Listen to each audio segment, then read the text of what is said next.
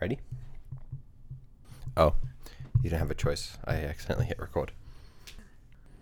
Every once in a while, I will go and clear out my Safari history because what I do is I open up like 50 different tabs and then I just don't feel like going out and canceling each one of them. Oh, really? So I just go clear history and webs uh browser history whatever. Clear cookies. So you have like 50 tabs open. Uh-huh. Ugh. like on yeah but then it's like i don't need them all and i don't feel like going through and individually clicking x on all of them and so i just do like the little shortcut but then i'm down to zero and that surprises me when i open up safari i'm like oh where are all of my pages oh right I it drives me crazy when I have more than 10. And like while I'm doing my notes and everything for my episodes, like I it's it's pretty often to have sometimes around 15. You know, cross-referencing stuff and everything. i don't know how you do that on Um, your phone What? take notes Easily. that would drive me nuts but anyways continue what you're saying Well, that's pretty much it. It's just like I it it, it just annoys me having that many tabs open. I, my phone would annoy you Yeah, it, it does. Cuz you also keep all your apps open. i do and And- i have like a million pages Yeah. and a million pictures and Yep. Anyways that's why our marriage works Yes. hey Hi. um so question Sorry, answer. why don't you ask a hobbit for money Why?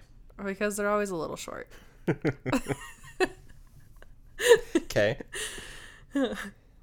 what do you call a hobbit party what? a little get together oh these are mm-hmm. hilarious right okay. right right Yep, best jokes you've ever heard Oh, for sure. 100%. Um. Okay. Do you know why hobbits are really good people? Why? Because they don't look down on anyone.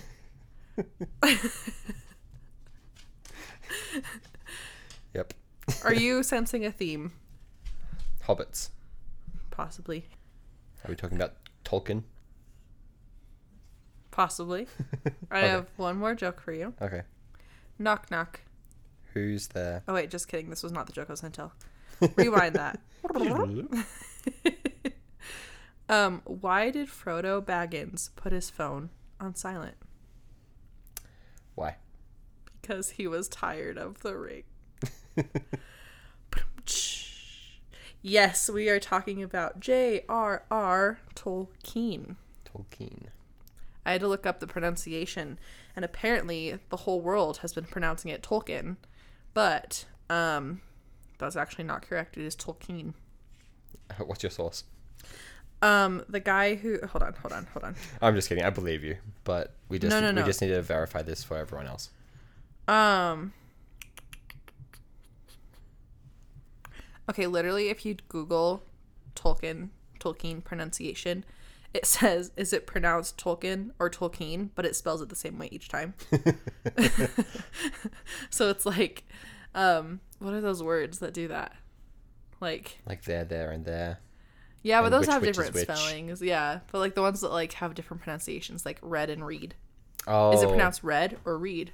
Or wound and wound, Yeah, or uh, wind and wind. exactly. It's like you can put them together, and then in your head, you already know there's a difference between the two. Is it pronounced W I N D or W I N D? No, so um, apparently there was an interview. Hold on, hold on, hold on. Hold, How- please. How interesting. Okay, so this is according to a 2019 interview.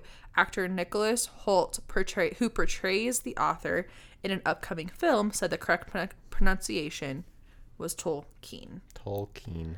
So I don't know. I have not looked into it. I don't know if that movie about Tolkien's life is out now or if it's still upcoming.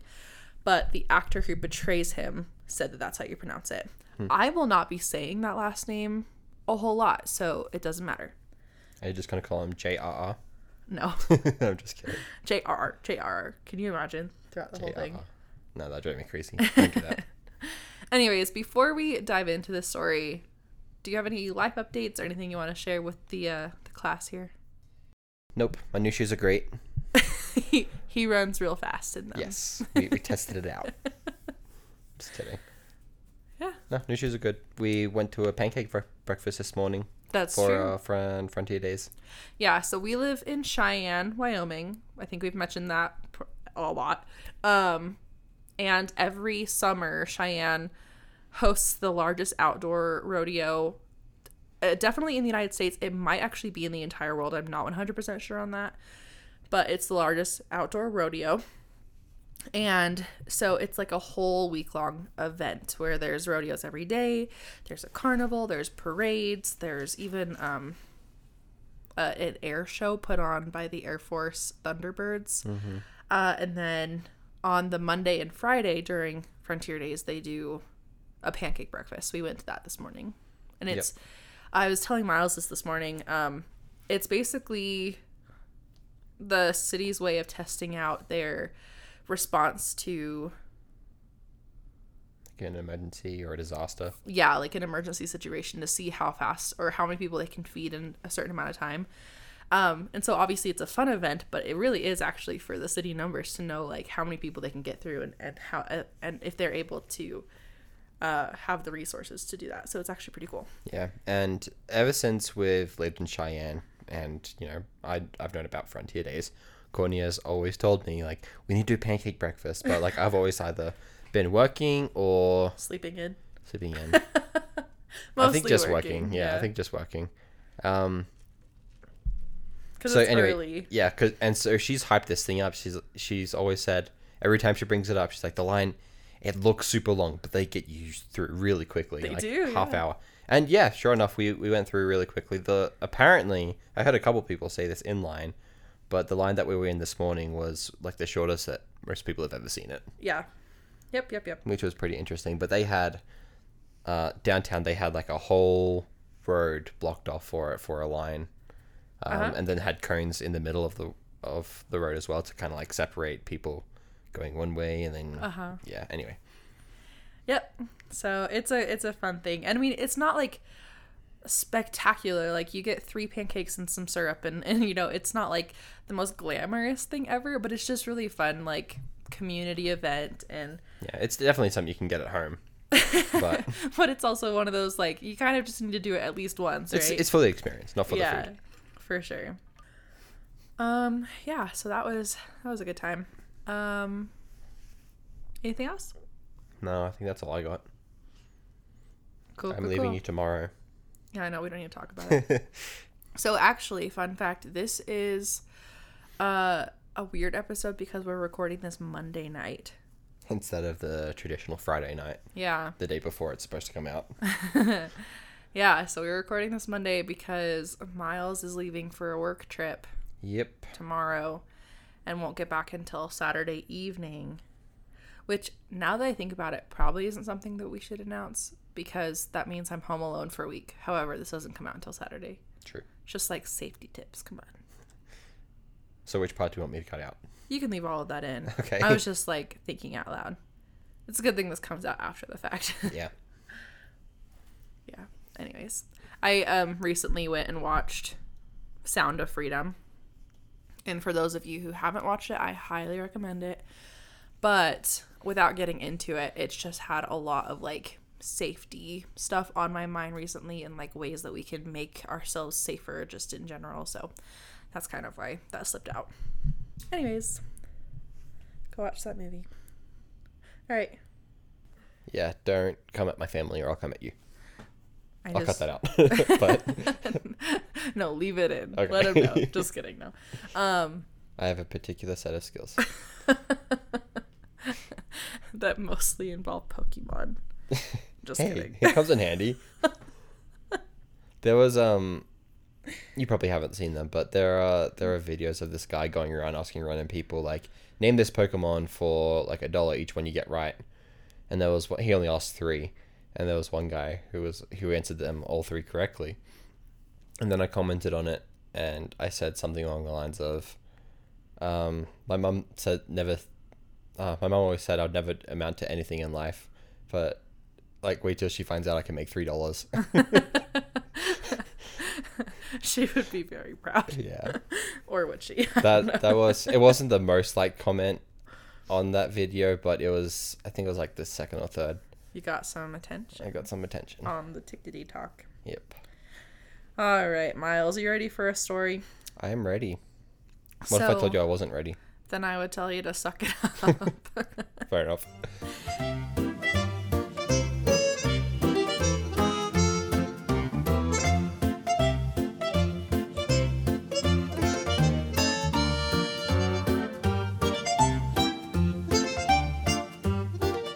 No, so um, this story is not one that I would have initially looked up myself. This is actually recommended to me. And for those of you who don't know this about me, I've actually never seen The Lord of the Rings. I know. I'm pretty sure we brought it up on one of Probably. the episodes previously, but Yeah, so I've never seen The Lord of the Rings. I've seen parts of them. Um, my family has watched the movies with me in their presence before, but I have never sat through start to finish Lord of the Rings. Um, even one time when Myles and I were dating, uh, we were at his parents' house in Oregon. And we were watching a movie with his parents, and they put on Lord of the Rings, and then they decided they wanted to go to bed. And as soon as they left, we switched the movie. Mm-hmm. I don't think we ever told them that, but well, they know now. I mean, it doesn't really watched- matter anyways. What did we watch after? I think it was Newsies. Newsies. That's right. Mhm. Yeah. I just thought that was so funny because I had mentioned I had never seen it, and your parents were like, "Okay, well, let's watch it." and then Twenty minutes later, we were not watching it anymore. They, yeah. Everyone was asleep. Those are good though. Like we, we, I, I want them to be like a part of our family. Lord of the Rings. Yes. So uh, you're saying at some point I need to suck it up and sit down and watch them. Yes. Yeah. I have seen at least two of the Hobbit movies though Right. In theaters, which is funny. But that was, you know, when I think they came out when I was in high school, so it was like a social thing to go and see the movies. Mm-hmm. So We should have a day where we invite like a couple of friends and invite them to, you know, dress up in cosplay, Lord of the Rings cosplay, and we can just have a 12 hour movie marathon. that was the nerdiest thing I've ever heard you suggest, and I love it. Okay, so step one, get friends. Yes. no, I'm just kidding. Uh, okay. I'm not. That's funny. Okay, but yeah, no, so um that was such a Midwestern thing to say. Yeah, no. This story of Tolkien, Tolkien is actually super interesting. I'm not necessarily talking about The Hobbit or The Lord of the Rings. I'm telling the story of his life, which he has a really cool life. And like I said, I would have never known that had this not been suggested to me. I don't really remember who suggested it. It probably was Alyssa because she suggested like 50% of the stories that are on my list. So whoever it was, if it was you, Alyssa, or not, and then Jesse's you. the other 50, right? um, yeah. Real, so real quick, I have to mention this before my dad gets on my case about this. So, like the the yeah no thing, Yeah. it's also a, a super Australian thing as well. It's like Really? yeah nah nah yeah. Oh thing. yeah. yeah, So that was something that I mean, obviously I served my mission in Wisconsin, so people would always like ingrain that in you. It's like, oh, Mm-hmm. you're in the Midwest, you got to say things like this now. That's really cool. I didn't realize that about Australia, but it makes sense. Yeah, no, that's a it's a very Australian thing. It's like yeah nah nah yeah. I also feel like it's natural in today's vocabulary to say that Probably. or to say things like that. Maybe I'm wrong. Anyway, sorry. You can continue with your um talking about Alyssa. Oh yeah, so I was just gonna say, whoever suggested this, I appreciate it because I learned a lot about this guy, and he is actually super cool, and I really feel like you would relate to him in a lot of ways. So let's uh. Because I like it. dragons. Just kidding. Sure. I'm just kidding. no, because you were born in 1892, you old grandpa. Hey, don't, don't share my secrets. So, JRR stands for John Ronald uh, Reuel Reuel Tolkien Tolkien. I'm already saying it wrong. John Ronald Reuel Tolkien. He was born on January 3rd, 1892, in Orange Free State, which at the time, that's what it was known as, which is basically a British territory in South Africa. Okay. So he was British citizen, but he was born in South Africa. He actually was known by his family as Ronald. So, for the sake of the story, I will be calling him Ronald. Okay. But for publicity purposes, he went by J.R.R. Tolkien. That's a good writer name, so I yeah, yeah, for sure.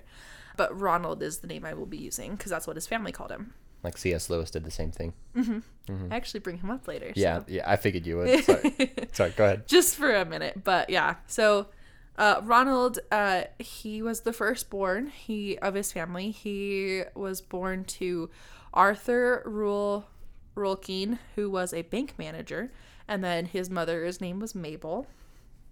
Mabel was a stay-at-home mom. She didn't have a profession. And they were originally from england hence the you know british england you know citizenship but arthur was sent to the british territory in south africa after being promoted as head of office for their branch down there right. huh? so pretty good opportunity uh, john was born there and then a couple years later his younger brother whose name was hilary hilary arthur reuel tolkien was born in 1894 on february 17th and it was just the two of them so they didn't have any more siblings after that Cool. So, a couple fun facts while they were living in South Africa as a small child, so like toddler age. Actually, we'll go to the other one first. When he was an infant, he was actually kidnapped Oh. by um like a, a young family servant, but it wasn't very serious because it was never technically reported and the guy brought the baby back the next day. So I think he just like borrowed him for the night and was like, "Let me show him off to my family," because he's you know Or like sometimes people use babies to pick up chicks. Maybe. So, like- Maybe. yeah, it just said that he um brought the baby back to his homestead and then brought him back the next morning. And so I don't know how serious it was. I don't know if the parents were panicking. I just know that this happened and then they got him back the next day. My guess is it had something to do with race. Is that, you know, South Africa, obviously, like when you think of that, you picture people who are darker skinned, you know, African American, necessary or most likely. Maybe. Um, or at least I do. So I mean, South Africa is I'm pretty sure predominantly white. But Oh, really? Well, he was also labeled as a family servant, and this was, you know, late 1800s, and family servants typically were also. African American. I guess in this case, he wouldn't be American, so he'd just be black. I just don't want to be like racist. Anyways, that's that was my guess is that he just wanted to show off this like white baby. but if they are predominantly white, then that wouldn't make sense. But I mean, it, anyways. you could be right as well because back then I, I'm not sure how it was. yeah, I don't know. It was just interesting that like this baby was gone for 24 hours and then they just moved on with their lives. But uh, another thing, so when he was a toddler, like I was about to say, he was actually bitten by a large baboon spider. Do you know oh, what that is? I do not. So it's basically a subspecies of tarantulas. Um, they are venomous, but they're not like lethal venomous. So like you just get fever or something. Yeah, so typically, like, if you do get a pretty severe reaction, it, it just involves like dizziness and vomiting, probably a fever.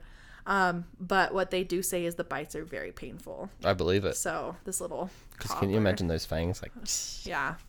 So typically, I mean, if anybody's worried about it, they usually don't bite unless they're provoked, and I'm sure a little toddler provoked it. But um, he ended up being just fine. that's good. So, at the age of three, Ronald went with his mom Mabel and Hilary back to England. They went to go visit family. However, while they were gone, Arthur contracted fe- uh, a rheumatic fever and he passed away before he could join them, No.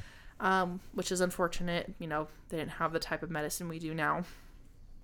But because he died, Mabel, being a stay at home mom, didn't have income of her own. So she couldn't care for her children by herself. And she had no reason to go back to South Africa. So she moved it back in with her parents, with her children. And they moved to a little town called Sarehole, which is now Greenhall, uh, which is in Birmingham. Oh, gotcha. Also, I was wrong. Um, South Africa is mostly black. Mostly black. Okay. Yeah. Yeah, that was that's I, my I looked it up because I'm like, I don't want to say anything wrong, so I have to like you know, check what I think. Yeah.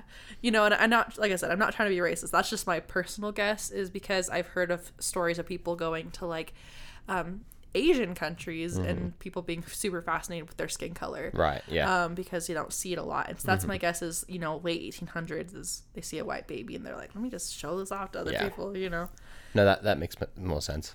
Yeah. Because like so. most of the people that I've met, this is the reason why I think. I've never, I don't have any, like, uh, I don't know, anything to back up what I said about it being mostly white. Uh-huh. Um, but most of the people that I've met from South Africa are white. Are So like, white.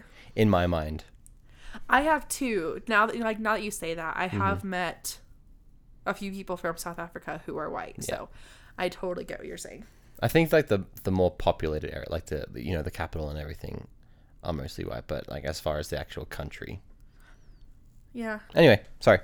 no, no, you're good. Proceed. Um. Anyway, so here we are now.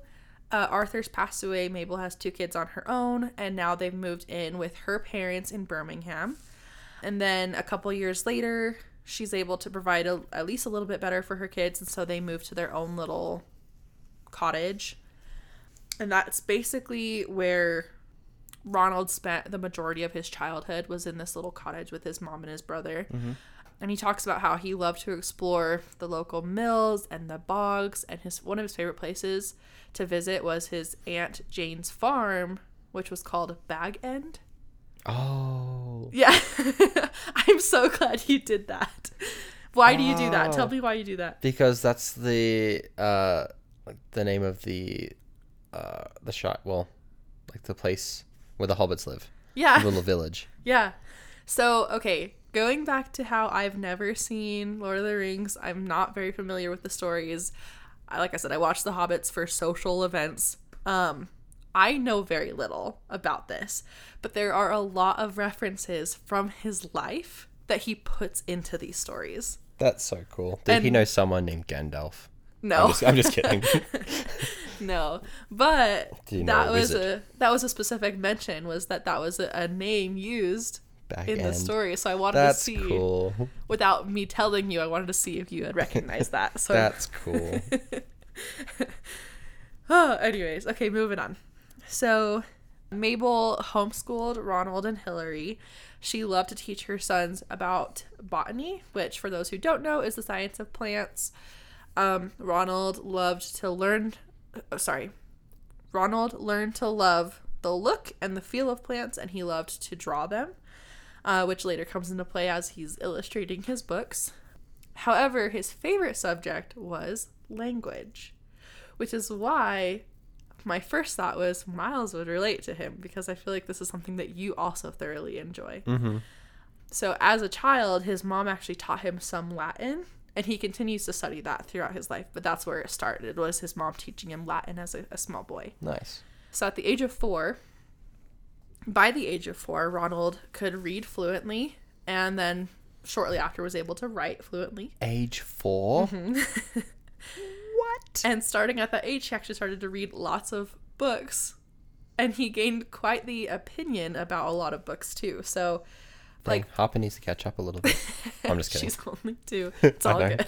I'm not gonna pressure her to do it, but yeah. Anyway, I think you're gonna love this. So he had strong opinions on a lot of classics. He hated Treasure Island, and he also hated the the paid paid Piper.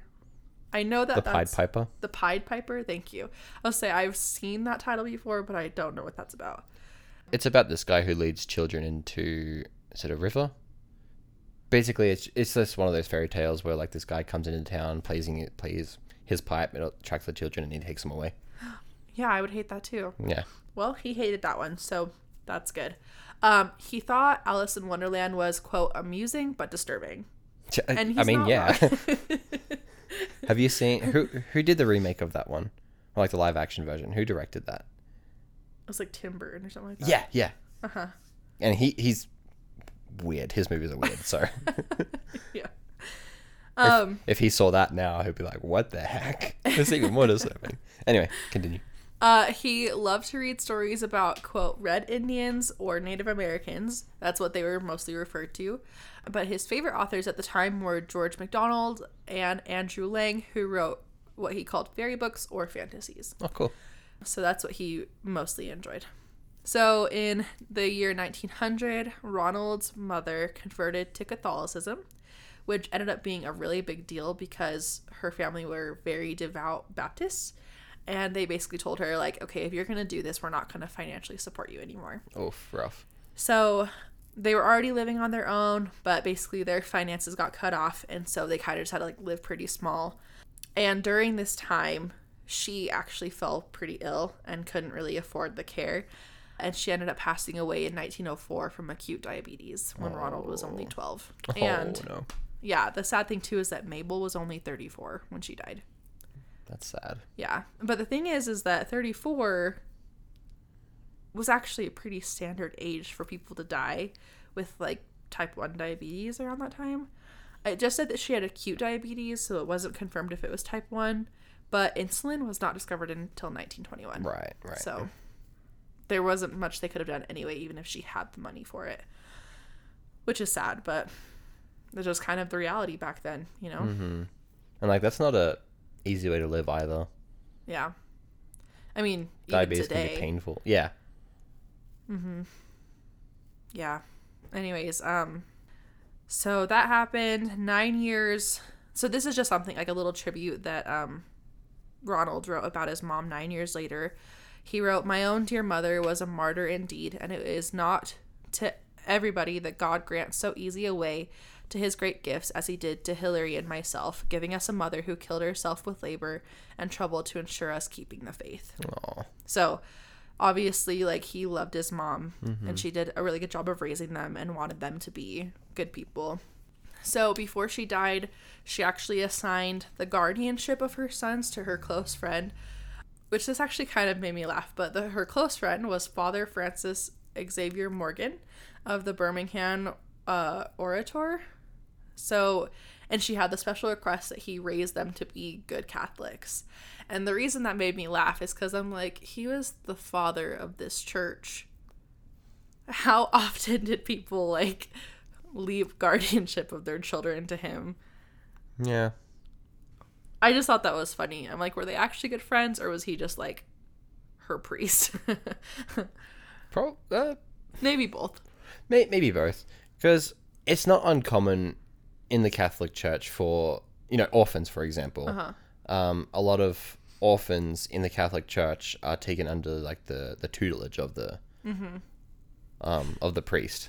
Yeah, and I, I I kind of knew that, and so that's part of the reason why that was a little bit funny to me that she just like left the guardianship to him. Yeah. And the way it was phrased was like close friend and then like it left his title. And I was like, hmm, interesting. But I mean, maybe he's the one that converted her to Catholicism, yeah, maybe. and like the reason that he was a close friend was due to that. I don't know. yeah, maybe. Yeah.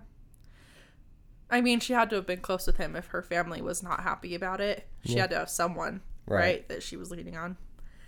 Anyway, so Lean on me. Anyway, sorry. No, you're okay. So he ended up becoming their guardian.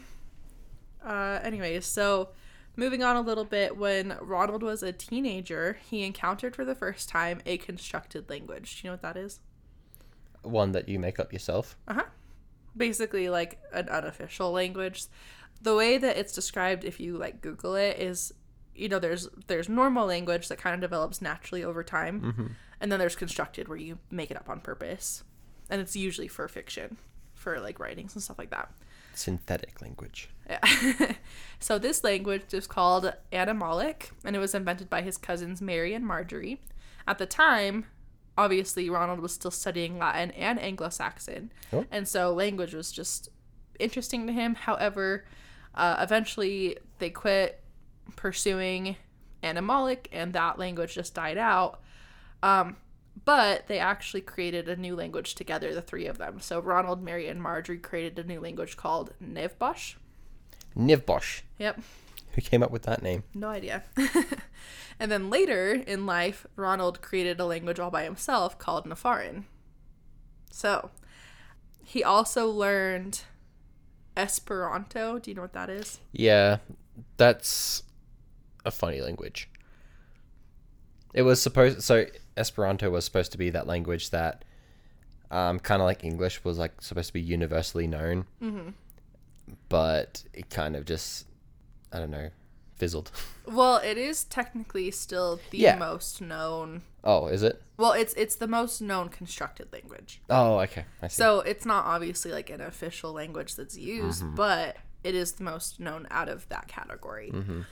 So he did learn that before 1909, and then on June 10th, 1909, he composed what is called the Book of Foxrook, which is a 16 page notebook where the earliest example of one of his invented alphabets appears. So in that book, he puts his own alphabet in it, basically. And then there's short texts in the notebook that are written in Esperanto.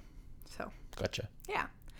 Which I think is interesting. It's like, it's totally made up language, but he like wrote a book in it. Mm-hmm. Anyway, I don't know. Language is funny. I mean, what better way to secure language than you know write a book? Yeah. And I mean, there's an official record of the alphabet that he made up in this little book. So I just thought that was cool. Okay, and then another thing.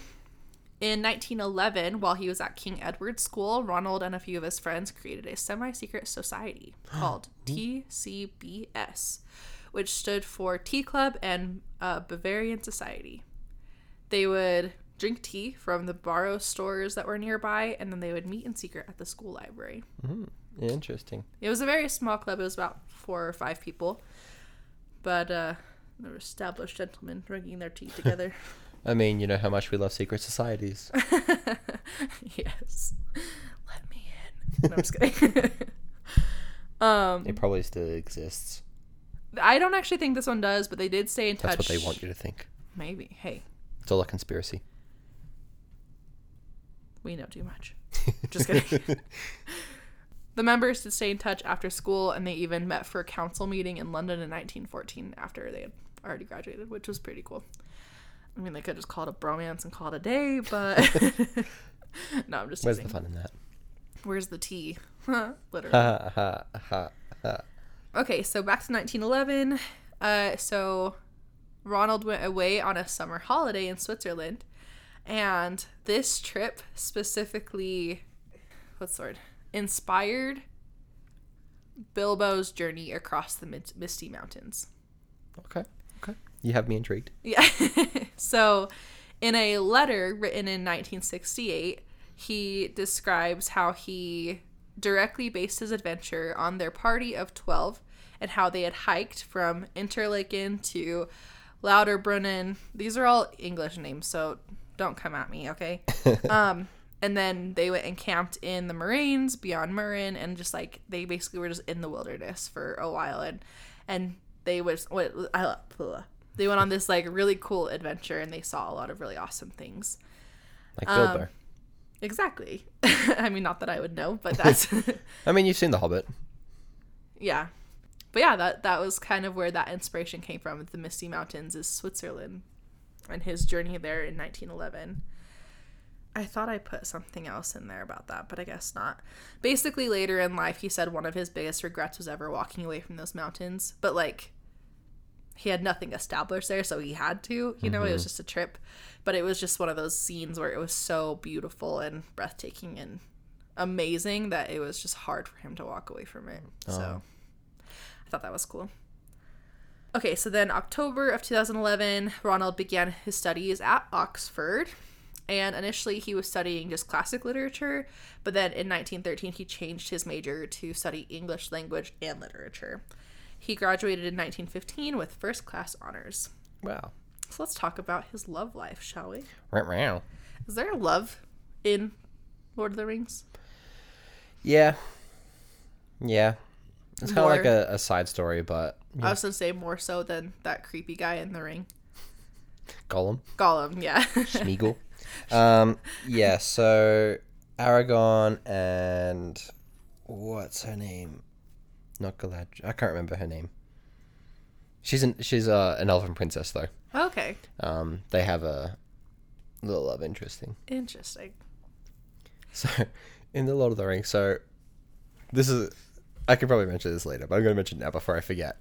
Um, so the other day, you know, I was scrolling through TikTok, I saw this this thing, and I knew it was going. to Like as soon as I saw it, I'm like, this is gonna be a joke, but I want to see like how it plays out. It was, um, like if how long the Lord of the Rings would last if uh, we only used, um, the footage like of two females talking to each other, and it was like no more than a five second clip.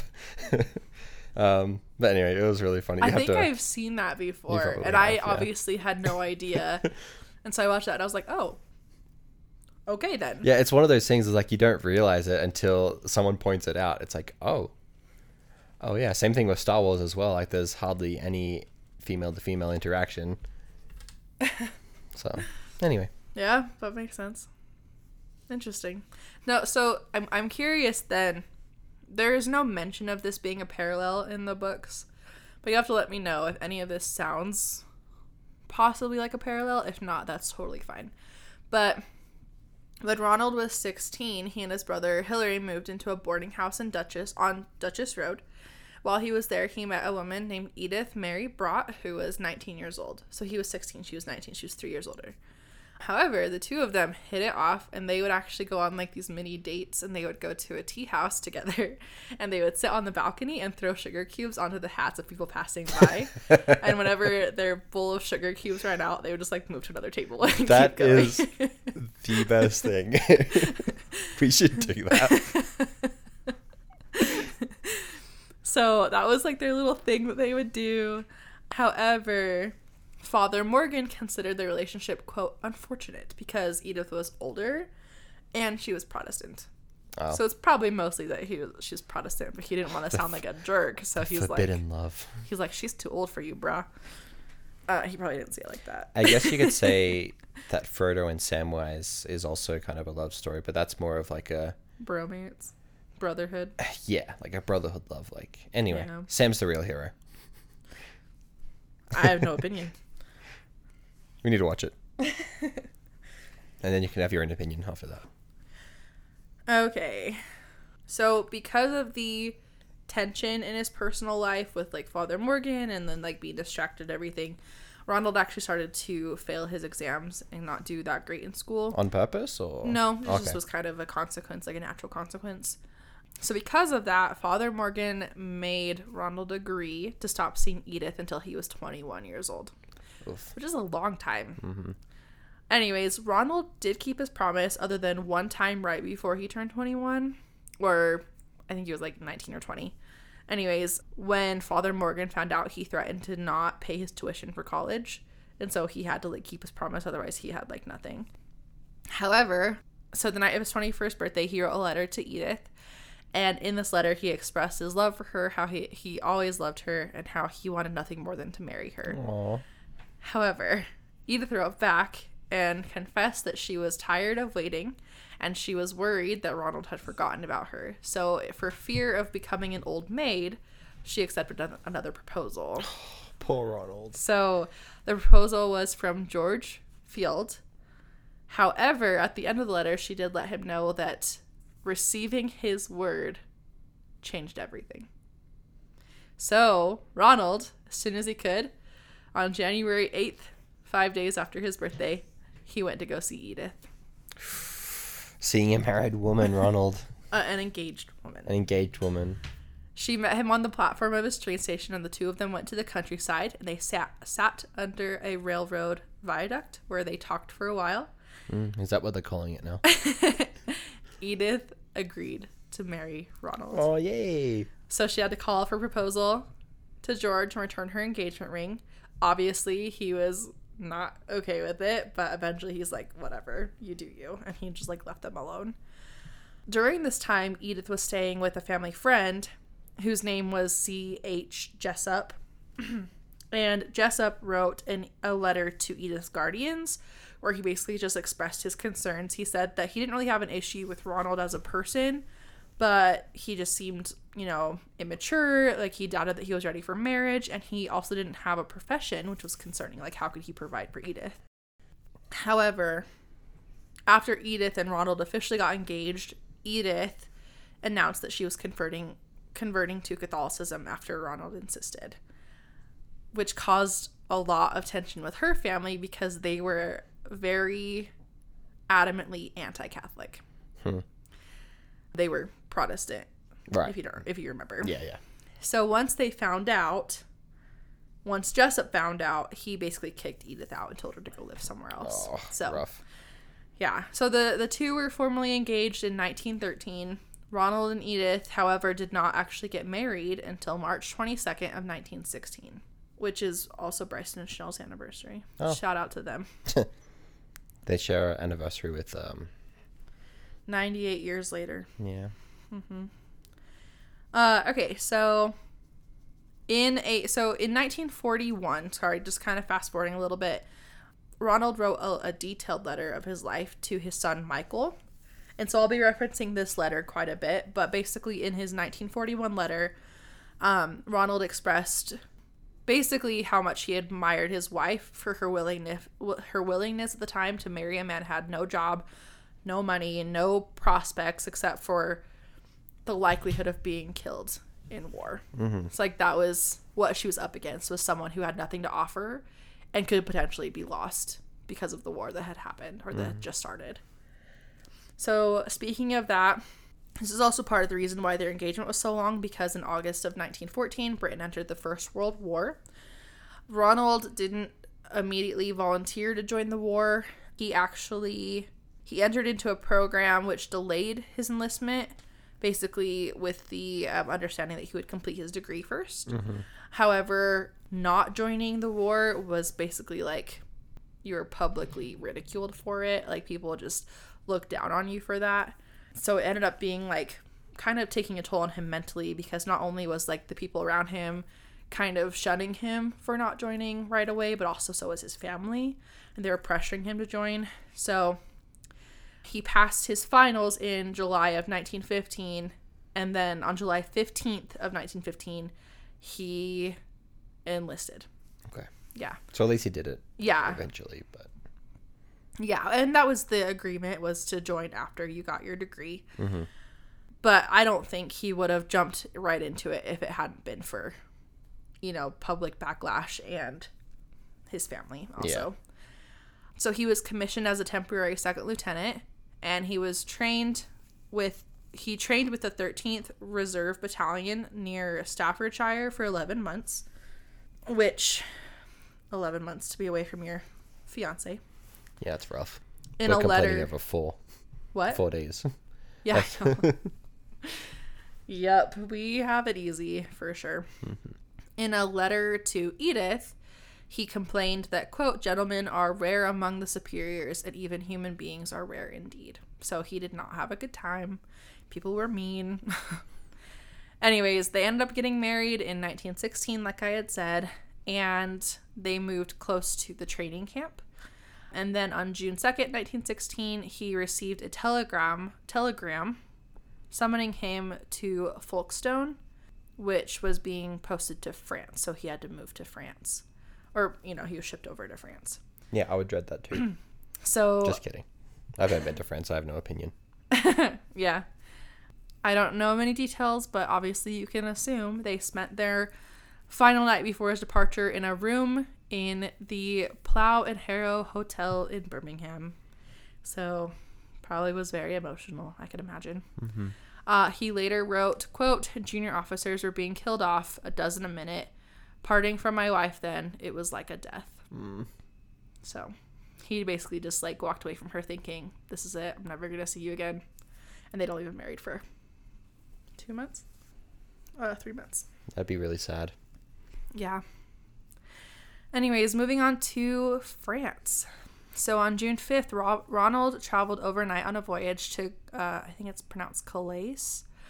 He was assigned as a signal officer to the 11th Service Battalion. While he was waiting to be summoned to his unit, Ronald was very bored. He was there for this is June 5th until June 27th. So he's just kind of just killing time. So while he was there, he wrote a poem called The Lonely Isle, which was inspired by like the voyage across the sea and how he was feeling during that. Also, this is interesting. So remember how he created his own language? Mm-hmm. He also developed a code to evade British Army's postal censorship so that he could talk to Edith in code and Oh, so that she could cool. track his movements, basically like where he was being sent to and stuff. Because those are the kind of things they want like censored out so that it doesn't fall into like enemy hands, right? Yeah. But he was able to kind of talk to her in secret, which was super cool. Nice. Yeah. Smart thinking. Yeah. I'm glad that she was able to figure it out too, because if you had done that with me, I'd been like, what in the crap? I mean, they probably figured out something before him leaving, but oh, yeah, maybe. I would have just assumed you were doodling to me. Like, nice. Thanks. I'm not a very good drawer as, as it is, but Uh, okay, so he finally joined the battalion on June 27th. He loved the men that he was working with, but he was prohibited from building relationships with other ranks per military protocol. And so instead, he was required to take charge of them, discipline them, train them, and probably censor their letters, if possible. Hmm. He was also supposed to inspire their love and loyalty. He later lamented, quote, the most improper job of any man is bossing other men. Not one in a million is fit for it, and least of all those who seek the opportunity.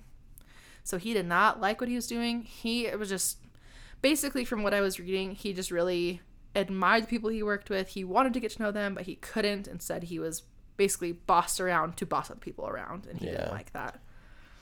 no, I I get that too because I mean, don't get me wrong, like being in kind of a leadership position when people look up to you, like I, I enjoy being because yeah, I, I enjoy being in those kind of positions. Um, but when you're forced to like discipline and like push people around, I don't know. Yeah, I, I, I guess I can relate a little bit to that. yeah, no, I get that.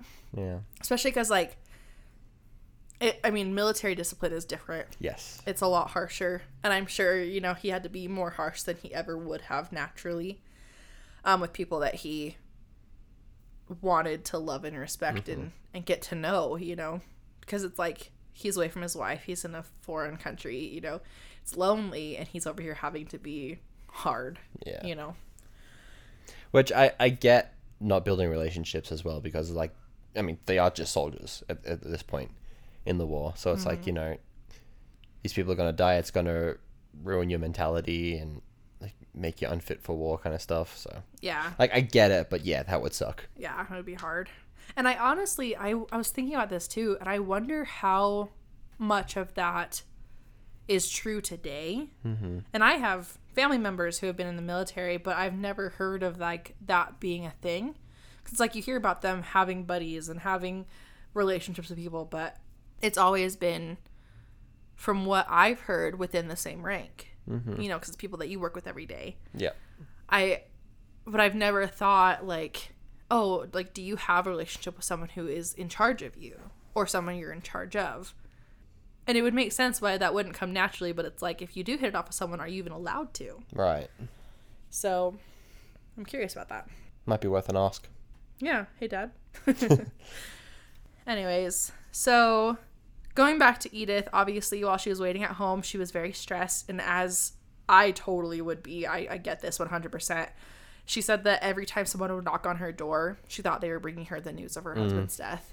Every single time. And I'm sure it wasn't just her. I've seen movies of, you know, even civil wars and, and other wars with, with American soldiers and families having to be told the news. And you Yeah. just fear every phone call, every knock on the door.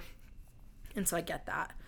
But thanks to this code that uh, Ronald was able to give her, she was able to track his whereabouts essentially. So she would watch the map and, and wait for his letters and just kind of see where he was at. Anyways, so on October 27th, so a few months later, uh, Ronald's battalion attacked Regina Trench. According to his children, later they said in later years he would occasionally talk uh, of being in that front, mostly of the horrors of the first German gas attack and the utter exhaustion and ominous quiet after the bombardment. And this part gets really sad. So, quote, of the whining scream of the shells and the endless marching always on foot through a devastated landscape, sometimes carrying the men's equipment as well as his own to encourage them to keep going. Some remarkable relics surviving from that time a trench map he drew himself, pencil written orders to carry bombs to the fighting line. End quote. So, that's one of those things is hearing like the stories from war. He wasn't there for a long time, but just thinking about like walking through these towns that he helped gas and bomb and attack and knowing what he could have seen and having to be the one to encourage people to keep going. Like that would be so hard. especially considering his like well just his personality as well like that would Mm-hmm. that would be really tough Yeah, but I also think it's cool that he was able to draw up the trench map and pencil written orders to carry the bombs to the fighting line. I think that's cool that that was able to survive so many years later that he had mm-hmm. those. Probably not something he'd want to remember, but it's cool just knowing the history of the war. oh yeah So, and unfortunately, a lot of his friends from school were killed in the war. Rob Gilson, who was a member of TCBS, was killed on the first day of the attacks as he led his men in the assault on Beaumont ha- or Butte-Mont Hamel. And then another member of the TCBS club, Geoffrey Smith, was killed during battle when the German artillery shell landed on his first aid post. So remember, it was only like four or four or five guys, and that's half of them wiped out in this war, which I didn't realize when I was originally taking the notes that he was with them, but they were like part of this raid with him. So just sad knowing that. mm-hmm. During this attack, this lasted over a month. Um, he actually con- Ronald contracted trench fever, which is a disease that is carried by lice. And because of this, he was sent back to England for his health on November 8th, 1916. After returning home, he heard that most of his battalion was almost completely wiped out after he left. So, bittersweet. He was able to return home because of his illness, which is, you know, the bitter part is having to be sick, Mm-hmm. but it also saved his life, yeah essentially. it's like imagine how different things would be if it things took a different turn Yeah, he could have been one of the most that were wiped out. mm-hmm. hmm However, he was able to go home. He was deemed medically unfit for general service for the remainder of the war. He spent a lot of time going between hospitals and then garrison duties, which are just kind of like local duties. And then he also spent a lot of time recovering in a cottage with his wife in Little Haywood in Staffordshire. Uh, there, he began writing what he called the Book of Lost Tales. He was attempting to create a mythological scene for England, however, he never completed the project. Ronald continued to suffer from his illness in 1917 and in 1918, uh, but he would pe- periodically be well enough to do some service at various camps. During this time, in 1917, Edith gave birth to their first son, John Francis Reuel Tolkien. And this is interesting. Uh, coming from like a parent perspective, learning about this, he later described basically like the conception of his son as so it says quote he conceived and carried he was conceived and carried during the starvation year of 1917 and the great u-boat campaign round about the battle of cambrai and the end of the war seemed as far off as it does now so that was in the 1941 letter that he wrote to his son mm-hmm. so basically when they conceived him and gave birth to him their world around them was kind of like in shambles which is interesting because it's like you almost don't want to bring a child into the world like that. It almost wouldn't be good news necessarily that she would have gotten pregnant. You know, yeah like I can I can't even imagine how scared they were. Yeah i mean if you think about it i mean harper was born during the whole well kind of on like towards the end of it but like the whole covid thing The, yeah, the pandemic. Yeah, because I mean, we still had to wear our masks in the hospital. Mm-hmm. Um, but yeah, I mean, I I'm not gonna say that was. I don't. I think it was as hard as what they probably went through back then, because they didn't have the the technology that we have for, for all that, and not the medical research search and stuff like that. So Yeah. Well, and like the hope, like it just sounds almost like it was a hopeless situation, mm-hmm. and here they are bringing in a child. yeah, And that in itself, bringing in a child is such a wonderful experience. So it's like you want to be excited, but like how could you knowing what's going on in the world mm-hmm. around you, you know? it's like in The Walking Dead when um what's her face gives birth to a baby. In the Lori. first season, yeah, Lori gives birth to a baby in the mm-hmm. first season, It's not in the first season. It's Second in, like, season. The third. third season, Yeah. whatever it was. I, I haven't. I don't remember. What it no, was. no, I get what you mean. You nerd. Just kidding. I'm sorry. Can you tell me more about Lord of the Rings? and this 12 hour um whatever cosplay you want to do. we can have like Hobbit themed snacks. Sorry. Okay. uh, all right. So moving on, he ha- they have a son now, and Ronald is basically being told like you will never be shipped overseas again. You're too sick. He was promoted to the temporary rank of lieutenant in January of 1918. And there he has really fond memories that he talks about with his wife, how they would they were stationed at Kingston up on up on Hull. That's how it was worded. Kingston upon Hull. And they would go walking through the woods near Roos. And a lot of times when they were alone, Edith would just like kind of be silly and like dance for him and like things like that. And he always talked about how he admired her so much for just bringing in like a little bit of joy in these hard moments and she would just be silly in the woods and he said that um during this time quote her hair was raven her skin was clear her eyes brighter than you've ever seen them and she could sing and dance. But the story has gone crooked and i am left and i cannot plead before the lord.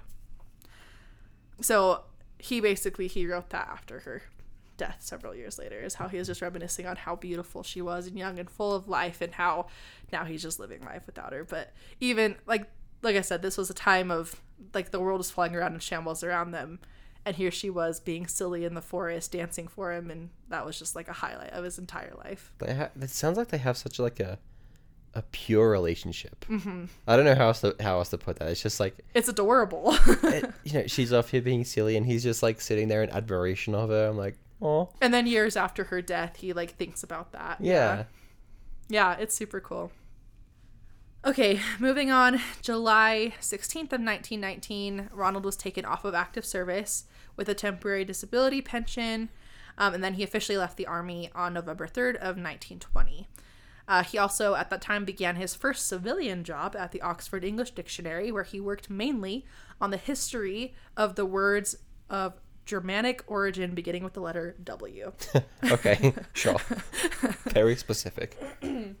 But I mean, he's working for the dictionary. like, they probably had other people working on A through. No, yeah. You get W. What? You get W. Yeah. Get it? Because That's what such a- starts with W. That's such a cool thing, though. Like, he was working on the letters W in the Oxford Dictionary. So like That's most of the words I would see in the Oxford Dictionary might be by him, As long as they're of Germanic origin. as long as they're of Germanic origin. Yeah. Well, dang, how many more are there then? Because English is a freaking mixture of every language out there. Not everyone, but. okay, sure, go ahead. Isn't that? I just thought it was cool. It was That is really cool. That is really right? cool. I kind of want to read the dictionary and see like how things are worded differently, like because like you know people have different styles of writing, Uh huh. so it's like there's probably not much you can do with definitions, but It makes me want to know how big their team was. oh, Because oh, if he sure. was working specifically on Germanic origin with the letter W, that's one section of W. Mm-hmm. There's an entire alphabet. Anyways, with like Latin uh, origin and um, other origins. yeah. you, you get it. So he also uh, was a tutor during this time to undergraduates, where he would tutor them privately, which was interesting because he was doing it at the women's college at Lady Margaret Hall. And they were in like they needed teachers, like they were kind of desperate for teachers in their early years, and he was an anomaly because he was married, and that was really uncommon for professors for some reason back then. Interesting. Okay. So, yeah, so he had an interesting job that people wouldn't have suspected, but it makes sense knowing what we know about him and his history with literature and Yeah. stuff like that. Um, so on October 22nd, 1920, Ronald and Edith welcomed their second child, Michael Hilary Reuel Tolkien. And then during this time, he started working at Pembroke College. He um, then wrote a book called The Hobbit. Maybe you've heard of it. He wrote also it's the- called what? The Hobbit. What's that word mean? He then wrote the first two volumes of The Lord of the Rings. yeah, So he did. this is all happening in 1920. Birth of a Child writes a book that is really well known. Mm-hmm. Also, during the 1920s, he undertook a translation of Beowulf. You know oh, that is? yeah. Beowulf. Yeah. Yeah. So I had heard of that, but I didn't know what it was. So I looked it up, and apparently it is one of the most important and most translated works of literature in the world. I'd believe it. I, I, I don't see really how important it is, but sure. It's mostly with when it comes to like teaching literature and understanding Oh, literature. okay. So it's important within like the line of education, if that makes sense. Mm-hmm. Um, so he finished translating this in 1926, but he never published it. And so, fun fact his son finally edited the book and published it in 1914, which was almost 90 years later. So, it is published, his translation of it. 1914? 2014, sorry. Oh, okay.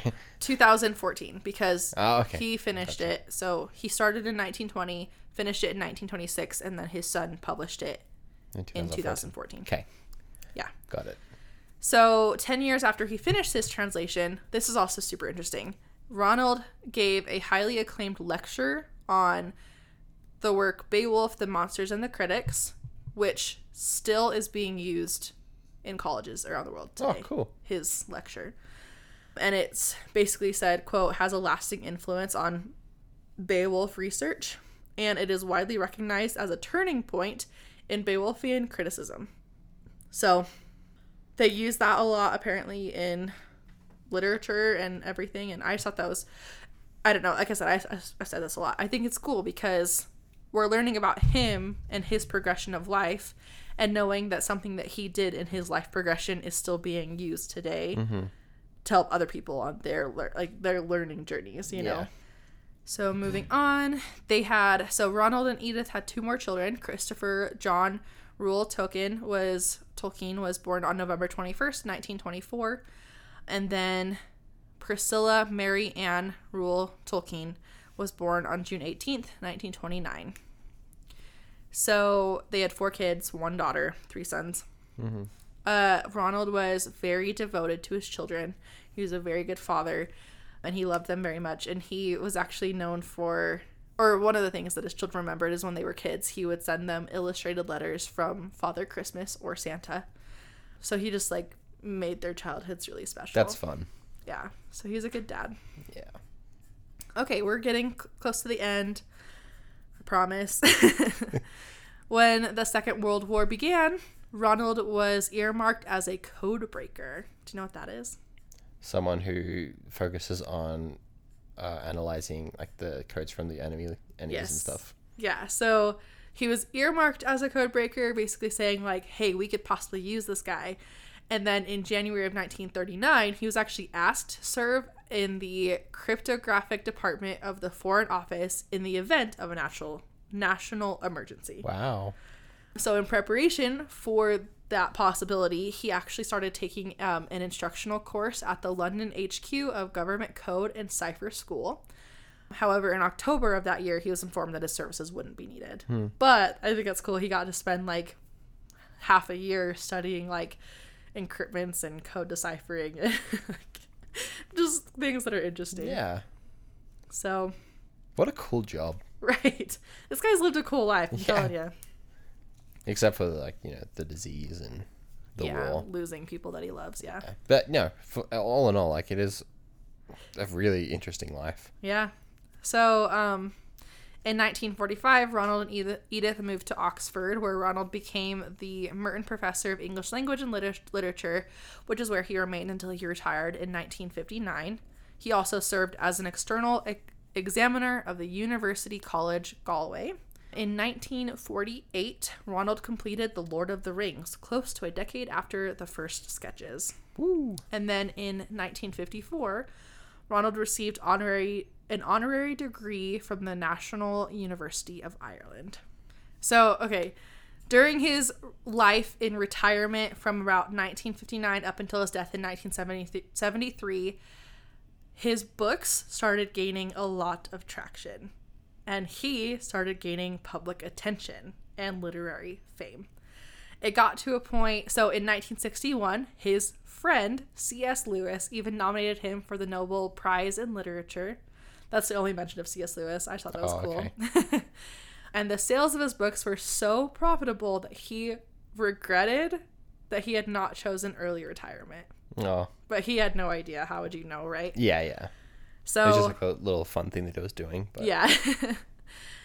he actually later in life said that he felt like he had kind of become a cult figure because of the fan base that had grown for his books. I mean, imagine if he saw us today.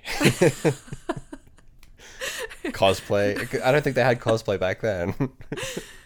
Uh, and then people he, talking about having like twelve-hour marathon people actually do and- that though. Like you're not the first person to think of that. I know, I know. yeah, so he felt like he had kind of accidentally become a little bit of a cult figure. And he even admitted that, quote, even the nose of a very modest idol cannot remain entirely untickled by the sweet smell of incense. So he, although humble, is also kind of loving the, the attention. Oh yeah, because I mean, Uh, like, imagine if you had this idea that is like, oh, you know, it's just something fun that I want to do, Uh huh. and then all of a sudden it just becomes the next big thing. Right. Can you imagine, like, you know, this was just for fun, but now, like, look at me, like, I'm making all this money on the side from it. And, Honestly, this is one of my favorite parts of the entire story because how many times do you hear stories about how like it was like well after their death that someone finally noticed their work, Yeah. right? No, he got to live in luxury before he died, Mm-hmm. right? And I think too, like before this, for years he was just a professor. I mean, Mm-hmm. not just a professor, but like he was just teaching college classes, and Yep. now all of a sudden he's so famous that he actually had to remove his phone number out of the public directory Oh. because he was starting to get so many phone calls. Uh, I just think it's yeah, it's Yeah. funny like going from an, a a pretty modest life to all of a sudden being super famous for his work. yeah, Eventually, he and Edith moved to Bournemouth, which was a seaside resort which was patronized by the British upper middle class. Personally, so because of his status as a best-selling author, they were basically able to get into this like elite society and live in this resort until until Edith passed away, essentially. And for him, he kind of preferred the college life because they lived so close to campus. He was a professor. He liked that quiet lifestyle. But Edith was, quote, overjoyed to step into the role of society hostess.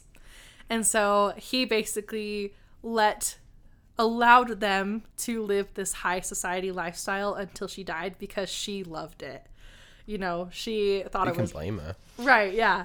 And it wasn't even necessarily like a bragging thing. It was just like, oh, she's getting recognized. She's getting people waiting on her and, and mm-hmm. these beautiful views and these luxuries that she didn't have before. And he he could have lived without it, but he wanted to make her happy, so they Yeah. lived like that. And a lot of people talked about like watching them together and how deeply they cared for each other and how it was so adorable. Even up until her death, they were still doing things like wrapping presents for each other and just being super cute and silly and things like that. I mean, Um, we, we do wrap presents for each other now. so, like, Right. props to them. Yeah. And then, of course, obviously, the big gesture of like giving up his life at Oxford so that she could retire at Bournemouth. Like, it was just, he was willing to do anything for her. Yeah.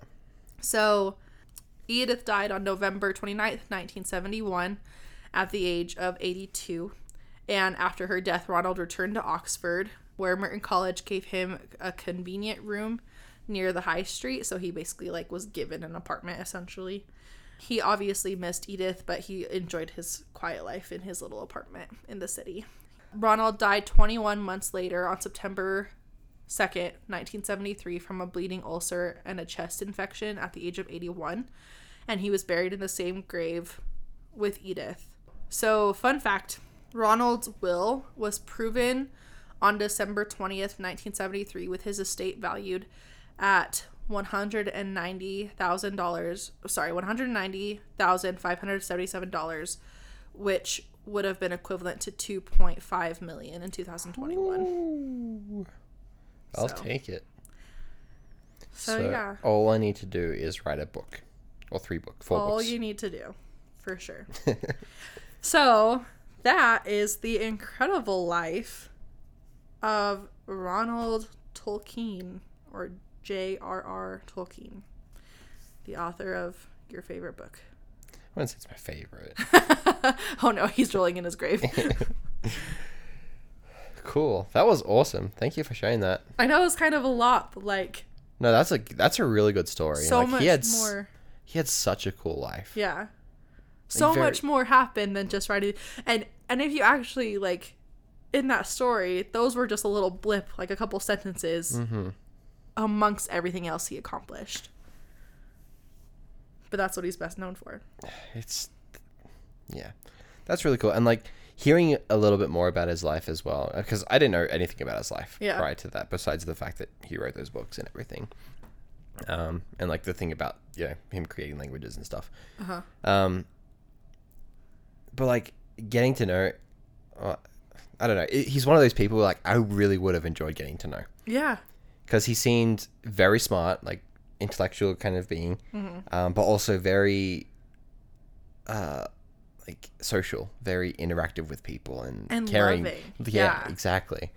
So I'm like, that would have been, it would have been really cool to know that guy. Oh, and he also seems kind of quirky, and I love Yeah. that. Like creating languages when he's a teenager, you know, throwing cubes with his girlfriend, and Mm-hmm.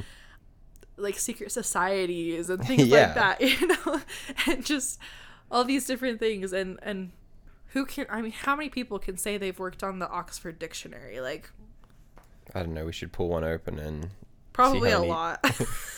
maybe not nowadays, but I don't know why that part geeks me out so much. I thought that was so cool. and you're like, okay. I mean, someone had to write it. I wasn't gonna do it. I'm not that smart. uh, yeah, he has a cool life. Yeah. Well, I, and I, I thought you were going to mention more about C.S. Lewis because, if I'm not mistaken, like a lot of C.S. Lewis, a lot of his writing was very like inspired by Tolkien. I believe that. I believe that. Yeah. Tolkien didn't write um a lot. He does have like, you know, a dozen or so works, but a lot of them are like poems or short stories or like things that like, you know, the Beowulf thing. Yeah. So it, I mean, it's not he doesn't have a huge library of his own works, but his works are influential. Mm-hmm. You know, Yeah. and it's not like The Hobbit is a small book. right. No, it's not. Or it's it's not a very. It wouldn't be an easy book to write either. right. Because I mean, I don't, I don't know how common the theme of that stuff was back then, but you know, writing about wizards, writing about um, all kind of different. What do you call them? Like demi humans, I guess, like dwarves and elves and all those. It's like you know. Again, I'm I'm not sure how common it was back then, but mm-hmm. from what I know, it probably wasn't. He just had quite the imagination because Yeah. yeah. you're right. I think that would be really hard to do. and dragons and Well, and with the things happening in his life, he had two children. Mm-hmm. You know, he was still, you know, kind of struggling from this illness he had contracted during war, mm-hmm. struggling with, you know, things like that. And then he's over here writing this huge novel. I mean, if you're passionate, I'm sure it wasn't. yeah, he probably enjoyed doing it, Right. Like letting his uh, imagination run wild, pretty much. Might have been a, an outlet. Yeah. for him. Well, and I, I was thinking about this in comparison to Walt Disney because I covered his his life, Yeah. and a lot of Walt's life was dedicated to his corporation, to Walt Disney Corporation, um, and to the story of Mickey Mouse and to the stories that we know today from Disney. Whereas this one, it just felt so almost like a side piece, like to his life. You know, like I said, there's so much going on, and all of a sudden he's like, "Oh, and here's the Hobbit." pretty much. Yeah, that's how it, that's how it comes across. Because I don't know how long it took him to write it. I just know that he was he finished it in 1920, Mm-hmm. The same year that his second child was born. I don't, you know, and I there was no mention of like, oh, he started this when he was overseas. Like there was nothing like that. It was mm-hmm. like all of a sudden 20 1920 comes and here's the Hobbit, and then moving on, and then mm-hmm. and so I mean, not that he and Walt like one is better than the other. It's just so interesting to see how different they they are, and they're both like so influential to even today, Oh, hundred 100%. years later. You know. like again going back to cs lewis like because i mean so lord of the rings and everything it was um like a lot of it does uh is influenced by his like religion and everything um, by christianity and like cs lewis also does that exact same thing Mm-hmm. with his writing Yeah. like lion the witch in the wardrobe like heavily influenced by by christianity Yeah. So I actually didn't know that about um Ronald Tolkien. mm-hmm. Mostly because I have never read or watched Lord of the Rings. I did know that about C.S. Lewis. However, while researching Tolkien, there was a whole section about religion after the fact. And I wanted to focus on the things that he had accomplished in his Yeah. life, and not that religion is not important, but w- like basically baseline is religion was important to him and that came to play in the things that he accomplished in his life. Right. But i didn't feel the need to add another 20 minutes to talk about that if that makes sense. Fair and, enough. and kind of the same with cs lewis. Um that was just a little bit a little blurb as well. It just from what i had read is that they were friends. Mm-hmm. and cs lewis was like dude you need recognition for this and he kind of helped get that out there for Yeah. people to see. So um, that in itself, I'm sure, could be another 20 minute segment of the relationship Probably. between the two of them. Um, yeah. Yeah. well anyway well thank you for that story Yeah. it makes me really want to go watch these movies again It actually makes me want to watch him too, just because, like, knowing his history, it almost makes you feel a little bit more connected to the story. yeah So, Yeah. I'm I'm half serious about that movie event. I'm not saying we need to dress up. Um, I, I was like that was a joke, but I, I really think we should. I don't know, get your brother or something if they want to, um, like you know, take a Saturday to watch all these movies. Logan's over here, like, pulling his headphones out, like, I didn't hear that. no, I'm just kidding. It doesn't have to be. It could just be us. but I don't Yeah. know. I think I'd be willing to watch him. Yeah. Even if it's spread out, because you know we do have a toddler. Could you imagine trying to watch 12 hours of movie with Harper? Yeah, and it has the orcs and everything, which would probably scare her. So oh, yeah. Fair. anyway. Cool. Well, thanks again. That Yeah, was awesome. That was really that was a really good story. Good. I'm glad you liked I it. I think that's one of my favorites. Yeah. I enjoyed that one. I enjoyed that one a lot more than I thought I was going to. Yeah. But, anyways, Well, thanks everyone for tuning in and for hanging out with us for well, usually a little bit a little bit longer than what we usually do. how long is it? Around 20 minutes. Sorry. That's okay. um, but yeah, thanks for tuning in. Um, don't forget to subscribe and also tell your friends. Then tell them to subscribe. Send in your own stories to famdallypodcast at gmail.com. Hit up our socials. Yep. You know where we're at. TikTok, awesome we Twitter. Facebook, We'd Instagram. love to hear it. Yes. Put it, write a review. Tag us in it. Um, but otherwise, we will see. Well, not see. We will catch you guys in the next episode. Do you have any advice for me?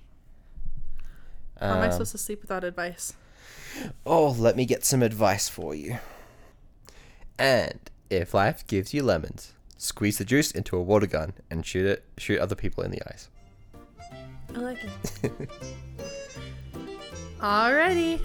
And we'll catch you guys in the next episode. Bye.